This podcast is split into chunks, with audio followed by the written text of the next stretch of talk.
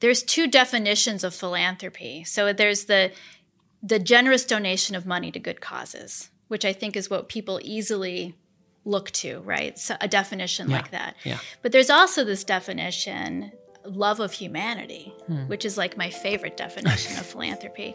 The combination of the, those two aspects of philanthropy are grounded in the story of the organization and cause with the donor.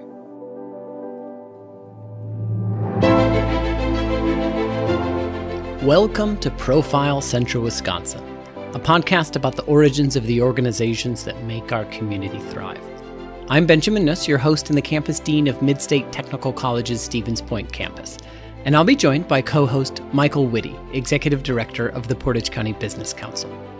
On this episode of Profile, Michael and I visit with Jenny Riggenbach, CEO of the Community Foundation of Central Wisconsin. Jenny spent most of her youth right here in Central Wisconsin, but left for college to earn a degree in community education and engagement. While such studies may seem commonplace now, this was a novel field of study. But what she learned about this new approach to civic engagement and enriching communities through action shaped her and has allowed her to share this influence with all of us. Since then, she worked for numerous community organizations in Milwaukee and central Wisconsin, landing her recently in a position to lead the Community Foundation.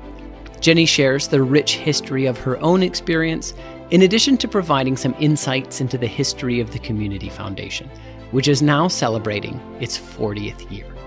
This organization provides the avenue for maximizing the effectiveness of philanthropy and connecting donors to the community. To tell her story and the story of the Community Foundation of Central Wisconsin, here's Jenny.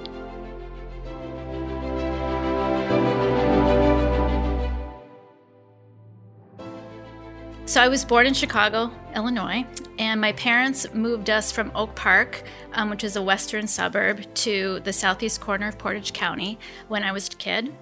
Um, so I grew up between Blaine and Heffron, around the corner from Fountain Lake, um, just on the border of Waushara and in Portage County. That's right where I live. I know. we would have been we would have been neighbors. Um, I um, we my, my brothers and I and my sister eventually we went to Almond Bancroft. So when I was a sophomore, my youngest brother was born, and we had official outgrown our house. And um, my parents, all eight of us, there were eight of us kids at the time, um, we moved into the town of Almond. And so my parents live to this day in the house that they bought back in 1986. It was built in 1877, um, one of the oldest houses in the village, um, and they have gone on to restore that over the years. For those that might be familiar, it was um, the George and Jerry Kroll house. Um, so it's right down the street from the school. Did you did you did you like growing up there?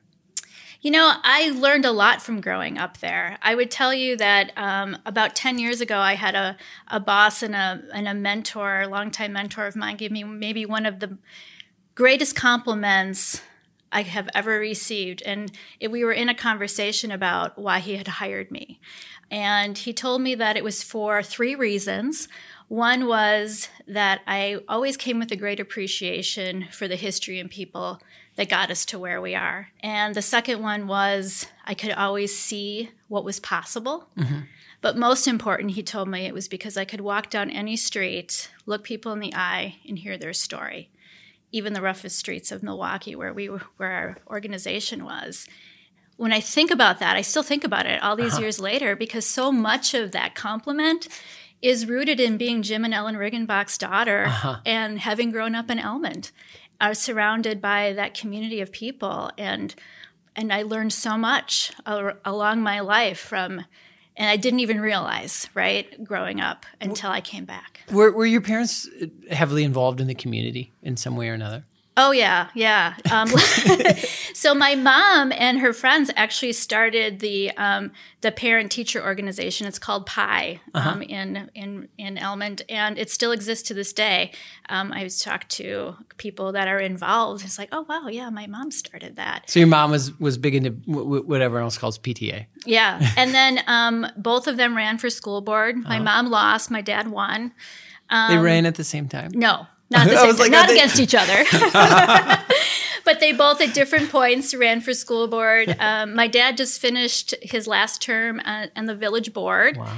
Um, and so, you know, very civically active. I mean, my my dad, he worked at Ruth the Ruth Gilfry Building. He was a child welfare social worker um, many many years ago when he first got started. Worked in general assistance, and you know, has worked in lots of different avenues of social welfare and Portage County. And my mom, many people know as Library Ellen. She um, was a library aide in the children's room at the Stevens Point Library and did all the story hours and mm-hmm, um, mm-hmm. and got her start in the library by working at the Almond ba- branch of the Portage County Library. So yeah, they're both just very civically active and um, and that is all also just something that I think is ingrained in all of us. Uh-huh. You make the move from Oak Park mm-hmm. to Almond area. What was that like for you?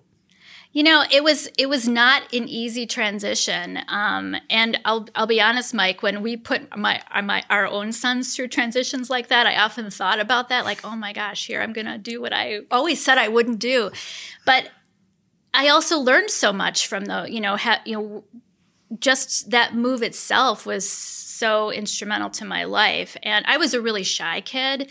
So I was very quiet, very shy, and observed a lot around me. Um, and it was a very, it was very different, um, very different culture. And all my cousins were still back in Chicago. My parents actually moved us here um, to kind of form a small community with their college friends. So we moved up with with their college friends, um, Rick Simmons and Colleen Andrews. Um, and Rick and Colleen built a house on the property, and we lived down the the road from the Fairs, who they had also gone to college with. And you know, for many years, like you know, we just shared in gardening, and you know, we had some cows together that I think we named Luke Skywalker and Han Solo. And I always, my mom loves it when I tell her that I think it was my tenth birthday they butchered chickens on my birthday. So my my sons love that story. so it was, you know, it was a very very much a, a culture change for our whole family, but one that I don't think enough of us in this country get to experience. Um, and that's how you learn about people and learn about what makes us all the same and and how we're different. So, like a lot of boomerang adults, you you left Central Wisconsin to go study and and to work. Tell us about that first uh, leap away from this community. Sure. So my first leap was when I graduated, and of course I was going to go somewhere big, and I wasn't going to come back. UW Milwaukee. Sure. And so, and I was only 17 because I was one of the youngest kids in my class, and so I was 17, went to Milwaukee, and after three semesters, I I was home, and was very embarrassed and very much felt like a failure that I had failed at college. Um, what was the biggest challenge there? I think the size uh-huh. was large. It was a very different school than it is today. Um, it was very much a commuter school, mm-hmm. so the smallest portion of the twenty five thousand students like lived on campus. Yeah. It wasn't. It didn't have the culture it does today sure. that I look at now, and it's like, wow, they've really figured it out. Um, and so it, I didn't have that. I didn't have a community mm-hmm. there. You know, I had my aunt and uncle who lived not too far, but I didn't. I didn't have my own community. I didn't go with anybody. Um, so I think those things were hard. Yeah. But I would also say when I came back, when I look back on that time now, I was likely also a little depressed, hmm. and I didn't even I didn't have language around that, right? Um, and so when I think about what kind of pulled me out of that, it was work. And so this was like in January, I came home feeling like I had failed. Well, Two Lakes opened in April, and I went back to work because I worked there in the summer, the last summer. And then from the, then for the next like year and a half, I like pieced together about five part time and seasonal jobs. So Two Lakes is the supper club. Two Lakes Supper Club. yep. You had to ask. I, I, I, didn't have to ask for our listeners. For your, oh, right, okay. About this, this I think there. I think there's. What are we in the seventy third year this season? If I'm remembering yeah, right. Yeah. yeah. Well, one of our first podcasts was uh, with Portesi. And, oh, sure. And which has its own origins going from Chicago to the Two yes. Lakes Supper Club. So as the Jaggalos do themselves. yeah. yeah. So so you come back and and you start to just piece together a number of jobs Um, what? Quick question: What did you study when you were at uh, UW Milwaukee? So I didn't have a major at that ah, point. yeah. So what ended up happening is over that year and a half, you know, I was trying to figure out where to, where where to go next, and wasn't sure that because you know back then you know, I, I, am old now, right? but back then, you know, you either went to school or you flunked out. You didn't like go back. Yeah. What, you know, that's yeah. just not, I didn't have any models for that. Yeah. And I can remember um, Andy Anderson, who was the president of the Portage County Bank, um, was watching me come in every week making deposits into my savings account.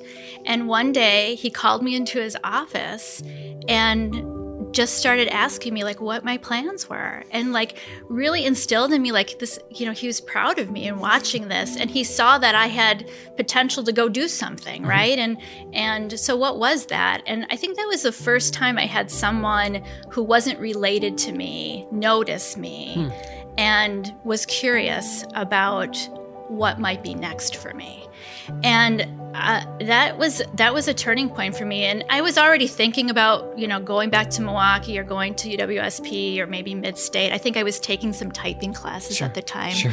at mid-state in the old what's now the boys and girls club yeah, right yeah um, and uh, and i went back to uw milwaukee hmm. And um, so I moved back to Milwaukee um, and got a job in childcare. And um, again, work has always been really important to me. It's it's where I found my confidence. Mm. And working in childcare, I worked my way up in the, in the childcare center. It was a nationally accredited center, and then at the same time found a program at UWM that really changed what I see in the world. And that was um, the program I graduated with a degree in community education and engagement. And it was modeled, it's a program that's modeled after the Highlander Folk School in Tennessee. That is where Martin Luther King studied and Rosa Parks studied. It was really a degree around community organizing before, you know, community organizing was exciting. before this is like before Obama, before any of that. And and it was really aimed at African American women primarily who, you know, were trying to get a degree, working on a degree, organizing in their communities, trying to make their communities better. Mm-hmm. I think sometimes we think about organizing as something that you know is either positive or negative and what i learned through that program it's like it's all about how we all have agency to make our communities better and um, and that's what i've always that's how i think about organizing because mm-hmm. that's what i how i was trained to think about it I was one of very, few white people in the program. And for whatever reason, really just gravitated to it. I learned very quickly no one wanted my help. and I learned how to kind of get my opinions cut off at the knees. And I learned how to hear and listen to um, people who I might have had assumptions about their lives based on what I'd read or what I, and learned to really, again, like check myself and not make things about me. And and I don't know to this day what really kept me with that because it was not easy. Um, but I did. I stuck with it, and um, and uh, the skills I learned from that program and the community that I got to work with and, and the people, right? Like it really helped me understand and also think about then another idea that was exposed to us in, in that education, which was philanthropy and the power of money in making communities better. So I imagine that listening must have been really important because your classmates must have had very different struggles than someone who grew up in Almond. So what did you learn just by listening there? Ben, honestly, I learned that a lot of our struggles are the same. Hmm. When you're growing up in a community that um, isn't predominantly doesn't have a lot of wealth to it mm-hmm. right um, that's Almond right we have you know you've got this beautiful spectrum of community where you have people with means to people with without means and how we all contribute to make that community work and grow and thrive. And that's not that different than what is happening in many inner city communities, right? You've got often a spectrum, a smaller spectrum than, you know, a lot of my instructors who would tell me that the spectrum of, you know, wealth um, in, in the inner city had dissipated over the years. But there's still a lot of even professors I had were living in the, you know, living in those communities. Um, and influence and how we all have ability and agency to both influence but also invest in making our our communities better what does um, does this degree in community engagement lead you to in terms of employment sure so when i first graduated i spent about a year, year and a half working with youth aging out of foster care in Milwaukee County. Um, and that was really amazing. What amazing young people we have in our world. And this was there's you know so many amazing resilient people young people but this was at a time before what we have now in place where you know when when you turned 18 you either had to be self-sufficient or you had to have a foster parent or another another person in your life care for you. There, there weren't this, the kind of bridge programs there are today for kids aging out of foster care. So, you know, working with young people and um, helping them navigate employment and figuring out how they were going to be self sufficient, um, finding people who would rent to them, give them a chance in a job, or helping them you know, stretch into higher ed, whether it was through the tech college or another way or Job Corps. Yeah. But they had to do it themselves. So I also learned how to walk beside people because it's so easy to just well let me just do that for yeah. you right that that wasn't what we did we had to walk beside them as many times as it took to go down to the courthouse to get that you know birth certificate or whatever piece of paper we needed to figure out how to get um, or how many times you know they had to make the calls on their own and we had to work on that. Yeah it was wonderful. I, I learned a ton.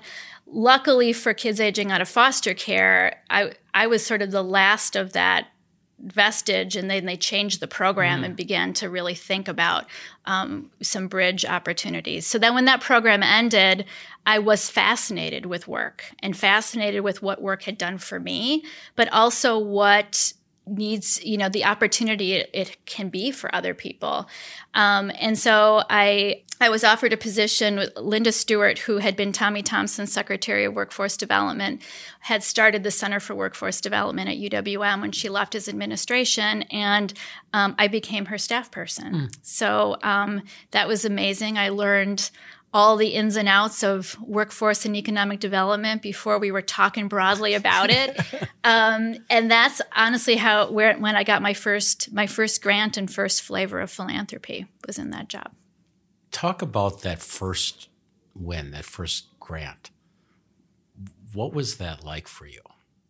I got a grant from the Helen Bader Foundation and it was um, to organize um, all the workforce development um, entities in the county um, and, and think about how do we start thinking about professionalizing people who work in workforce development. And, and this was really, again, those beginning stages of us really thinking about this workforce development beyond education, right? There's so many aspects to it. You're both nodding because I know you know. you live it every day. So proud of where we are today.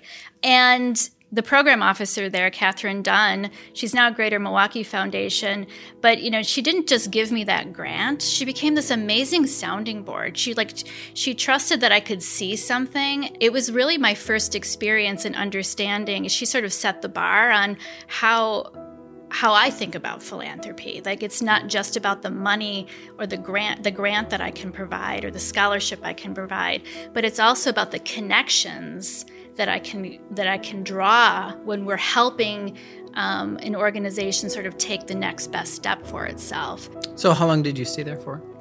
Um, I was with the center for about seven years. Um, I ended up working on, um, you know, getting sort of contracted out a little bit to actually coordinate a funders collaborative, and that's where um, I got invited to a luncheon um, where I met Kelly Kelly Ryan, who was the CEO at Incourage Community Foundation. She was working at putting together a funders collaborative similar to what we were working on in Milwaukee, and of course I heard South Wood County. I'm like, well, I know where Wood County is, right? um, yeah, and so that was my first kind of introduction to really thinking back to like oh this work is also happening and needed in our rural communities in a community that's really important to me. So you're you're in milwaukee. What makes you come back to central wisconsin? That's such a great question michael whitty because i'll tell you it's because of my very favorite person michael zell that we're actually here today. So mike zell is my husband. And um, he still reminds me that I, you know, after I met Kelly and offered to help her, like find someone who could maybe lead her work up here. And Mike kept saying, Are you sure you don't want that job? I was like, Well, honey, we've got two kids, right? We're living in the neighborhood of our dreams, and you know, the Washington Heights neighborhood of Milwaukee. We have this great community. You know, our kids are young. Our oldest was just starting at the Montessori school that I had always wanted my kids to go to, right? All of it. And he's like, But but this you know, but you could do this. Like you understand this work, you understand that community, you understand the the dynamics, and and it was really Mike. And every every big jump I've ever taken, it's um, it's Mike Zell who has been my greatest cheerleader. And and so we did. We moved to we moved back to Central Wisconsin and to, to Wisconsin Rapids.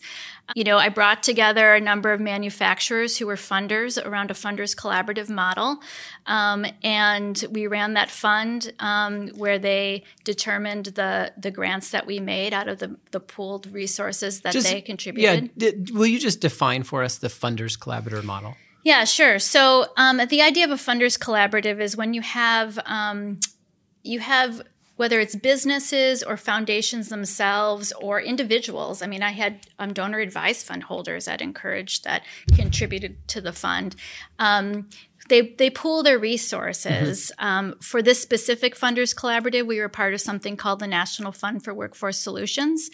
They contributed for every four dollars that we contributed they contributed a dollar so mm-hmm. we had to mm-hmm. raise a certain amount to pool together with the national fund um, and the idea of that funders collaborative was to test new ideas around workforce development what would it take to really bring together what employers needed the future of work workers to look like with um, creating workers that have agency to actually accomplish those things for those employers. Can you give us an example of something that you, you did that was innovative?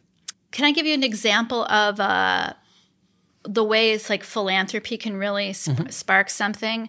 Um, so at the time in Wisconsin Rapids, we were, you know, it was definitely a community that was struggling with with employment. A lot of paper mills had closed. There was, you know, documented skills gap. The workforce board had documented, um, and there was a lot, quite a bit of federal money coming in to support workers at that time to reskill. Um, and we had a group of um, community based organizations that would meet and we were trying to identify like you know again we're we i've got a i've got a group of funders who are majority um, plant managers and, and business owners who needed something slightly different than what the the folks coming out of the paper industry were were able to provide for their business. So we were trying to match those things up. And um, and we had developed this um, this training program with with Midstate with our friends at Midstate that would be like um, basically around processing mm-hmm. and thinking like okay there's paper processing but there's also food processing mm-hmm. and there's mm-hmm. all kinds of processing Urco's processing they're all processing something and my good friend John Bergen who um, came out of the paper industry and who I've gotten to know over the years, he actually came on to do some facilitation of the business side of this work for us. And um, and so between John, myself, and some folks at Midstate early on, we started to put this put this this training together. But we recognized that there was gaps that you know either federal funding wouldn't fund or um, or that or we knew as a community needed to be part of our program to make it a go.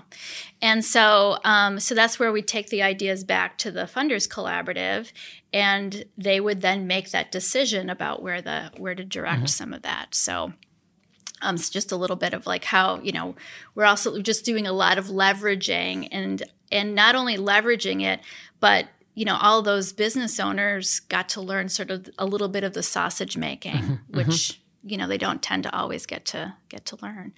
Um, so that was one a great success. I would say another one because uh, that led to lots of other things right? Like i see it today.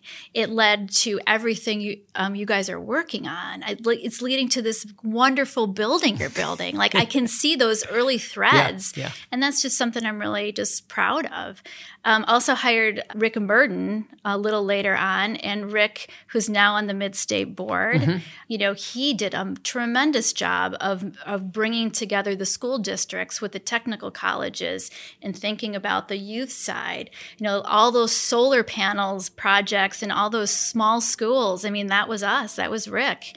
Um, yeah, this was partnering what, with you know Midstate. The, yeah, this was one of the first times that we worked together. We used the you know local community foundation to help us mm-hmm. leverage a, a grant, and so they they partnered with us and we I think in total installed 12 different solar panel projects at local high school, middle school, and elementary schools. And what, what happened is the mid state students would design the project. Our funding source paid for all of the equipment, and then we brought it out there. And, and the students from the high schools and middle schools had the opportunity to, to physically in, install the systems and then leave something permanently behind. And I think is a great example of, of how that community foundation uh, helps giving happen and, and helps hold all these pieces together. Thanks, Ben. I mean, that's exactly what that was. What that was our project. That mm-hmm. was Workforce Central. Um, that work that we did, um, and it is. It's something we are all really, really proud of, and can see the threads. And right, and so you just described something about young people because we were always thinking about what's yeah. the next generation of um, of employees in this community and how can philanthropy help with that. We were also thinking about incumbent workers, mm-hmm. working with some businesses on their incumbent needs to skill them up to make sure that those businesses can remain competitive. Um, you know, doing some really fun things with Point Precision over the years and, and Mariani, Urco, you know, ocean spray cranberries. Yeah, and and just really also at the heart of it too, some pretty amazing relationships mm-hmm. that you know I still call on today when I need advice from from those those leaders that I met. Hello, listener. We'll get back to our interview with Jenny in a moment. I just wanted to take a second to share one of my own recent experiences that highlights the power of philanthropic giving in our community. Regular listeners of the podcast are aware of our efforts to fundraise for our Advanced Manufacturing, Engineering Technology, and Apprenticeship Center. This project has tremendously benefited from the generosity of our community. We've had over 100 different organizations step up and contribute to this center. But like Jenny has shared, it's more than just the financial contributions, it's the partnerships that have been created and will continue to persist even after the building is constructed. I also wanted to take a moment to congratulate the Community Foundation on their recent recognition. They've been selected as the recipient of the Portage County Charitable Community Award by the Portage County Business Council. It is well deserved as acknowledgement for their 40 years of such influential community impact and tremendous service. They will receive their award at the annual Creative Excellence Breakfast on April 1st. In addition, Section 715 Throwing Company will receive the Entrepreneur of the Year award. Hannah Klein from the Stevens Point Area Convention and Visitors Bureau will be recognized as the Young Professional of the Year. And Daniel Hoppy from the Stevens Point Area Public School District will receive the Golden Apple Excellence in Education Award. Find out more about the event and the recipients on the Portage County Business Council website. Now, we can get back to the story of the Community Foundation with Jenny Riggenbach. So at some point, you end up back in Milwaukee. I do. Yeah, t- tell us about your efforts working at, at the Milwaukee Area Workforce Investment Board. Don Sykes is that that mentor boss that I mentioned um, earlier, and and so Don had a position open up and was curious if I would move back to Milwaukee. And at that point, you know, I, you know, just like anyway, I missed I missed my friends and like as much as my parents were here, I didn't feel like we saw them enough and like really was just kind of eager to just be back in M- Milwaukee. I thought we thought we were missing something mm-hmm. and the opportunity work to work for Don. So we did move back and I spent a year as the director of planning and development um, at the workforce board, and you know it was great. I enjoyed lots of lots of great experiences there. But honestly, what ended up happening is because we had three boys at that time, and Mike and I realized we really weren't missing anything. like we chase kids around and we go to school functions. Yeah. And what were we thinking to move that far away from my parents with three small children? so we ended up coming back after yeah. a year and yeah. um, yeah and i went back and i you know continued the work at Incourage for another number of years before um, before then going into some consulting on my own. Yeah. So one of the things that I think might you know surprise people when you think about philanthropy, oftentimes you think it's just a, a, a matter of giving, not the the the leveraging of other assets or the way that it is actually tied into employment and tied into into jobs. Do you think that this is just your history that's making those connections, the fact that you worked in workforce and then worked in giving, or do you think that there's a natural marriage between these two things? I think there's a definitely a natural connection because at the heart of it it's the connection between money and people, mm-hmm. right? And without work, we don't have money. We also don't have re- a lot of relationships stem from um, from work. And you know, there's two definitions of philanthropy. So there's the the generous donation of money to good causes, which I think is what people easily look to, right? So a definition yeah. like that. Yeah. But there's also this definition love of humanity, hmm. which is like my favorite definition of philanthropy. But it's really, when I really think about it, it's the marriage of the two that make it what it is. Hmm. And the combination of the, those two aspects of philanthropy are grounded in the story of the organization and cause with the donor. It's also grounded in trust and integrity, mm. right? It's the trust that the people who make up the organization or cause are aiming for their next best step and that a donor has something to offer.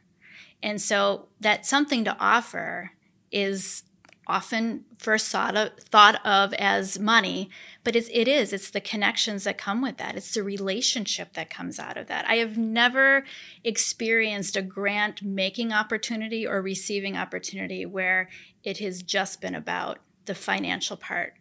And that to me is like what is so amazing about philanthropy. It's why I love it so much, especially community philanthropy. You're uh, completely right. A, a, lot of people don't understand philanthropy. They hear the name, they hear it, but you've just given a, a great explanation of it. So tell me a little bit about what's it like when you do make that connection for the benefit of an organization? Most people know us for our grants and scholarships, right? A lot of what we just talked about was grant making. So, the Community Foundation of Central Wisconsin, we offer two um, community grant cycles a year. We also offer a, now a major projects grant cycle. So, we we awarded our first major project grant last year. It was to Lake Pacawa.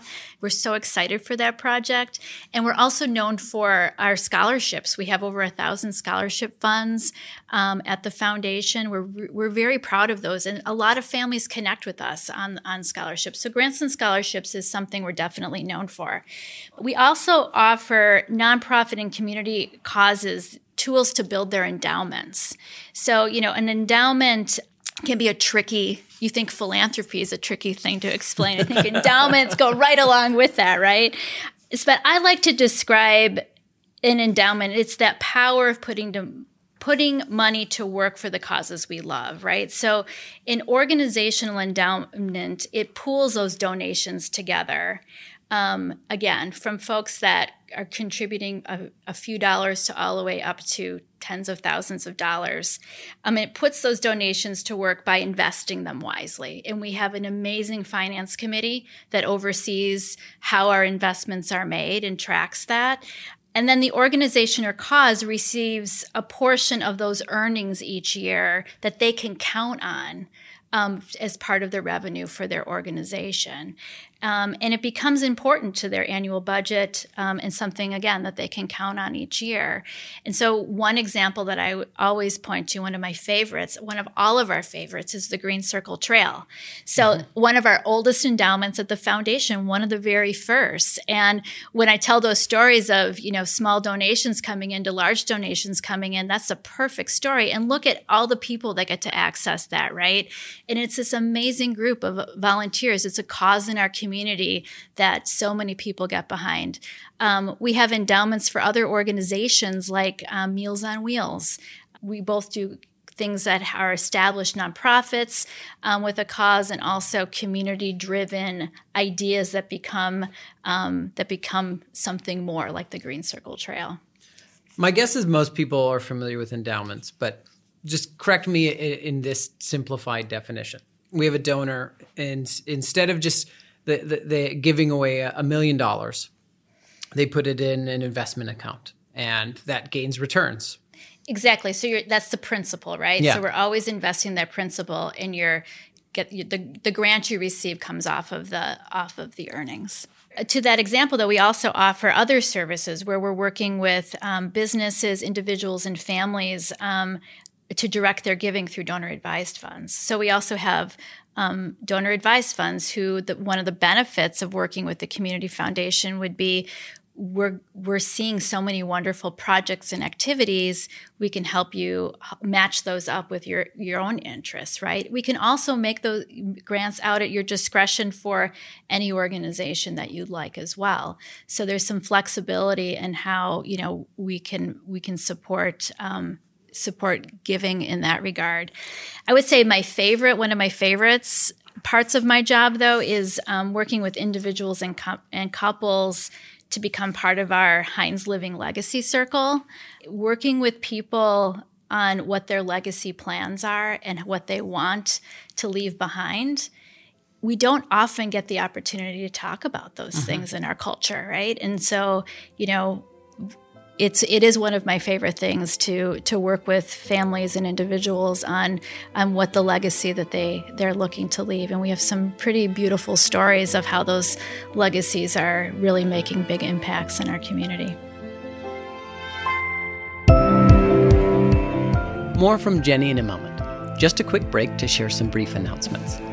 The spring term at Midstate is well underway, but registration is now open for our summer offerings. And summer's the perfect time to test the waters at Midstate. Reach your goals faster with our quick, transferable classes and no long term commitment. Or get started on a career program or career accelerator certificate. Have big summer plans on the calendar? You won't have to give them up thanks to flexible scheduling and innovative technology delivery methods. Classes begin as early as June. Explore the options today at mstc.edu/summer. If you enjoy listening to podcasts and have ever considered recording one of your own, but aren't sure where to start, Midstate has teamed up with Create Portage County to offer some continuing education courses on podcasting. Our next course in this series, titled Podcast Development and Promotion, will be on Wednesday, April 20th at 5:30 on the Stevens Point campus. I will be co-teaching this course with fellow podcaster Chris Clay-Smith and we'll be sharing everything you need to know to get started writing and developing your own podcast. You'll learn the structure of this podcast, like how I get guests and write questions and form a narrative, but also the hidden details, like how I get it posted to all of the podcast platforms and our website. You can find the details about this course on the Midstate website, but I'll also post a link in the show notes. Now, let's get back to the story of the Community Foundation of Central Wisconsin with Jenny.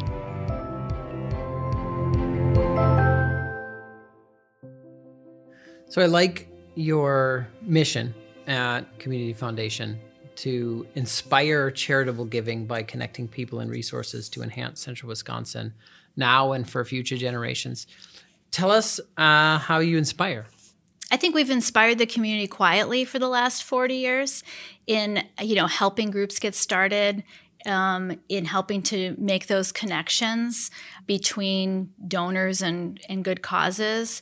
I think what you're seeing now from the foundation uh, as a result of generous gifts is is our ability to do more grant making, to do some of those major projects, and allow people who also you know want to con- who have small amounts to contribute to be part of those because they could they can they can make gifts to us and we pool those together right to inspire um, how we all give together to make our community a better place.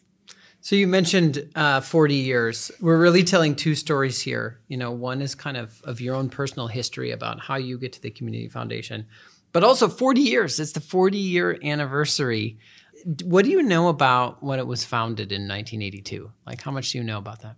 I'm learning every day. So, um, John Jury, um, he has come and he sit, sits in my office. He's one of the first, one of the first executive directors, and and just has just great stories to tell about the early days of the foundation and how it's grown to where it is today.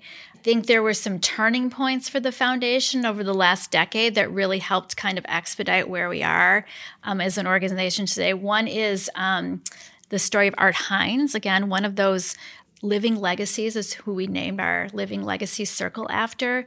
There's a beautiful story on our website right now celebrating Art Hines and his life. Um, he was a quiet person who really he left his whole estate to the foundation, and that was a that was a gift that changed things for us. It allowed us to start having grant making every every year. So it's it's very much a it's been a community effort um, where lots of lots of things have started, kind of furthered by by these transformative gifts like Art Hines. In our 40th year we're celebrating we're putting out a story a week. So you can you can visit our website and see some of those stories. You know some of the stories i'll give you some teasers because there's some good ones. You're definitely going to see a story about john jury on there i'm sure of it.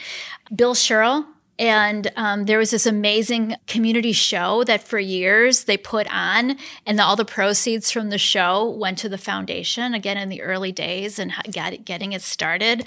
Bill came and brought us this really cool old poster of one of the early community shows, and there's some fun stories we're learning about what, some of the some of the th- great things and relationships that came out of those as well. Geraldine Hartford is another one. So Geraldine um, left; she w- lived in Waushara County and left her um, estate to the Community Foundation, and that is what really launched us into grant making and growing philanthropy in not just Portage County but Waushara County there's so many stories. One of the things I noticed just on your website initially started as the Stevens Point Area Foundation, mm-hmm. changed its name to the Community Foundation of Portage County, changed its name to the Community Foundation of, of Central Wisconsin. What can you tell me about the the, the growth uh, of the organization? So this would be a great question for John Jury. Let's see if I can channel John Jury. Um, so my understanding is, you know, we we when you look at our website, you can see our growth was in small increments mm-hmm. at the early years, and um, and so the original idea was, you know, Stevens Point, and then thinking Portage County, and then Dave Williams, who's still on our board today, he um, he lives in Wild Rose. Uh, my understanding is Dave came to John and said, "Hey, we would really like to be part of this." But it can't be just the Portage County Foundation. um, and, it, and, it, was not long after that that um, Geraldine's gift also came to fruition to be able to really um, to really start, start some grant making and philanthropy in Waushara County. So it was really that bringing Waushara County into the mix was the was the change in name to Central Wisconsin. So I, I want to talk about another project that we're working on right now because I think for me this is emblematic of how you inspire or how in my words you know would be how you empower uh, giving in one way or another. You said earlier how we have agency to make our communities better and i think that that's a great quote. One of the things that we're working on is just setting up a fund to help refugee families resettle directly in portage county. You and i both happen to be on a co-sponsorship team to kind of facilitate and to as- assist a family coming into this community. And one of our early tasks was just to raise some funds. And we're like, we need to have a mechanism for people to be able to give where it's going to be tracked, where it's going to be transparent. And so we worked with the Community Foundation to, to set up a, a refugee resettlement fund. What other kind of resources do you have like that, or, or what do you call that type of fund?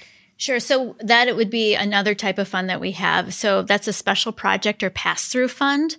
Um, and that is it's a great example, right? It's um, and I'm so glad that we're able to do that because it's really expediting um, families being welcome to Portage County. You know, I'm just impressed every day.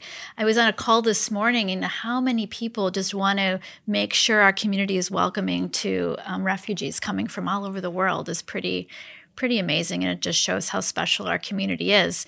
So being able to to support um, efforts like that is great. Other examples of pass-through funds that we have and you know folks can go on our website and contribute contribute to them.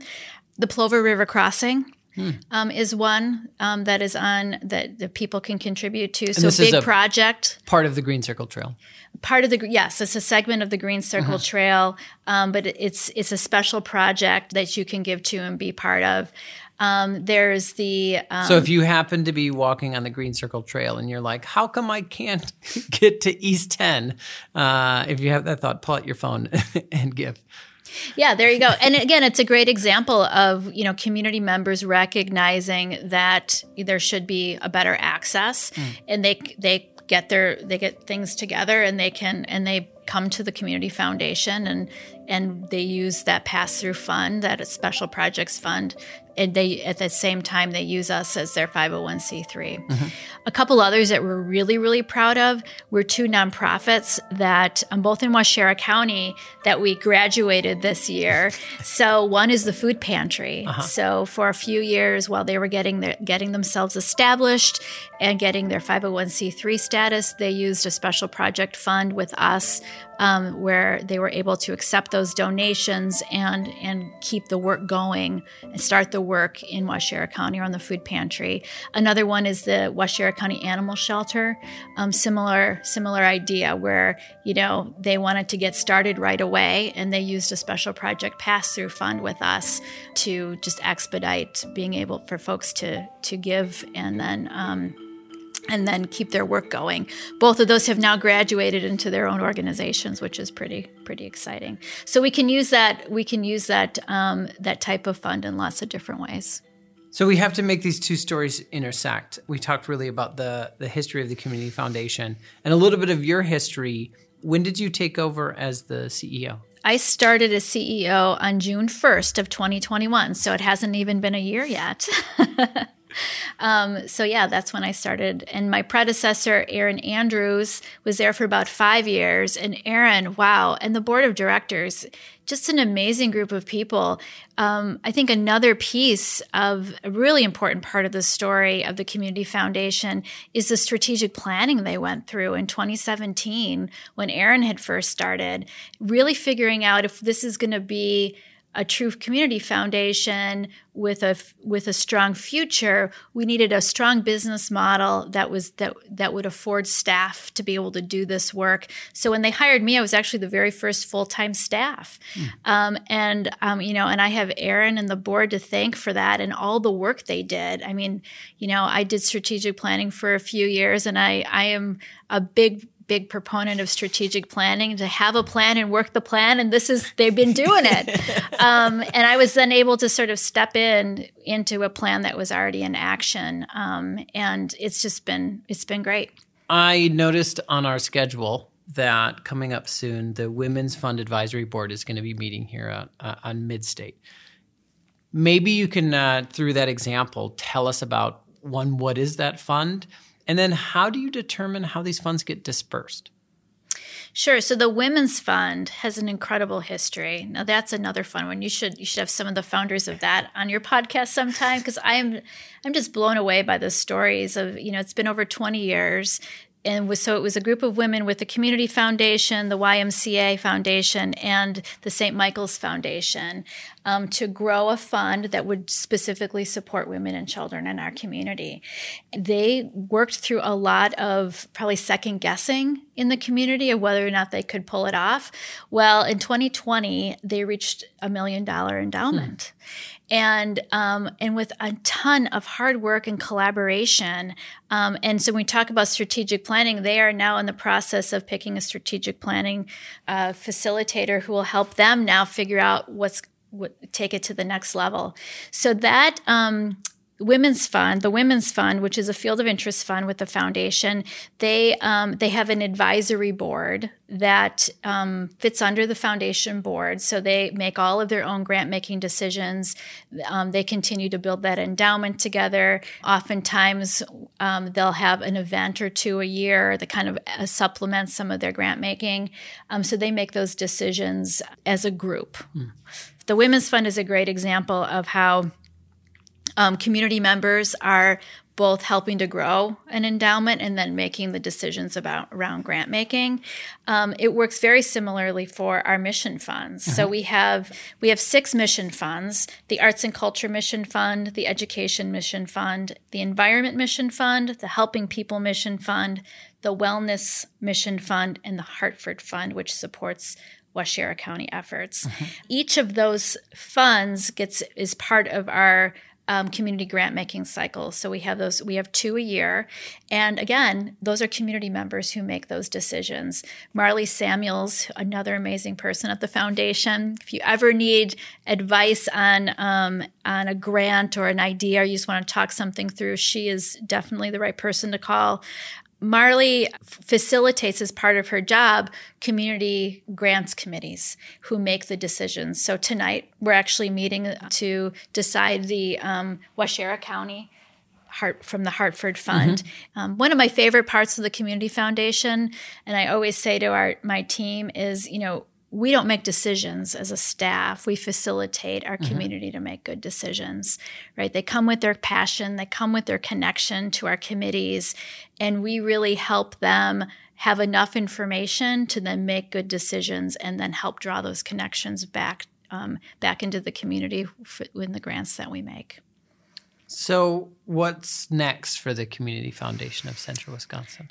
So, what's next for the Community Foundation? It's celebrating 40 years. So, we are so excited about this.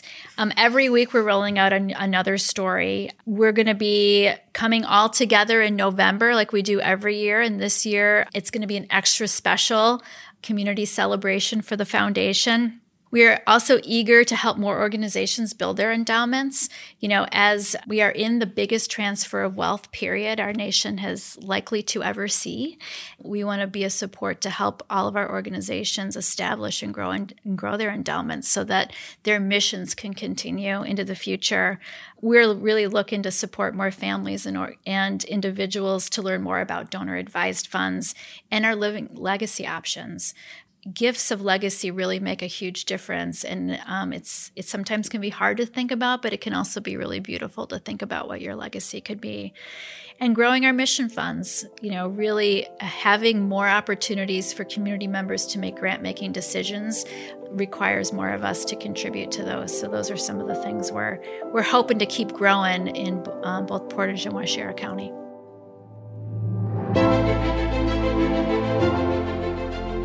Thank you for listening to Profile Central Wisconsin.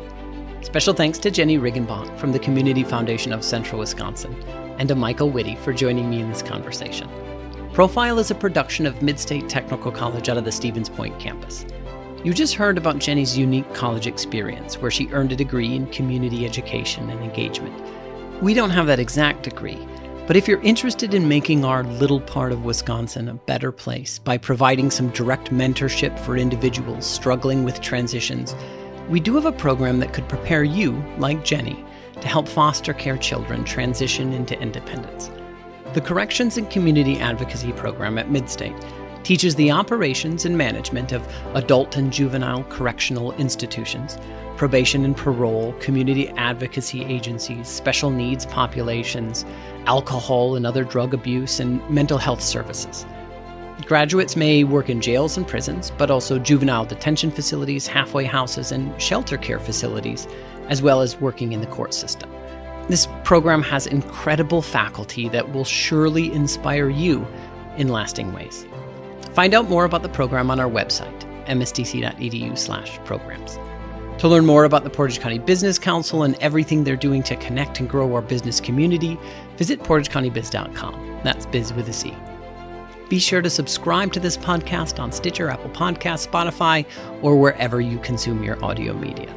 You can also just ask your smart device to play the Profile Central Wisconsin podcast to hear the latest episode. Our podcast page, mstc.edu slash podcast, has all the latest information and all the ways to listen. It's the mission of Midstate Technical College to transform lives through the power of teaching and learning. Help us work toward that goal by sharing this story. Thanks for listening.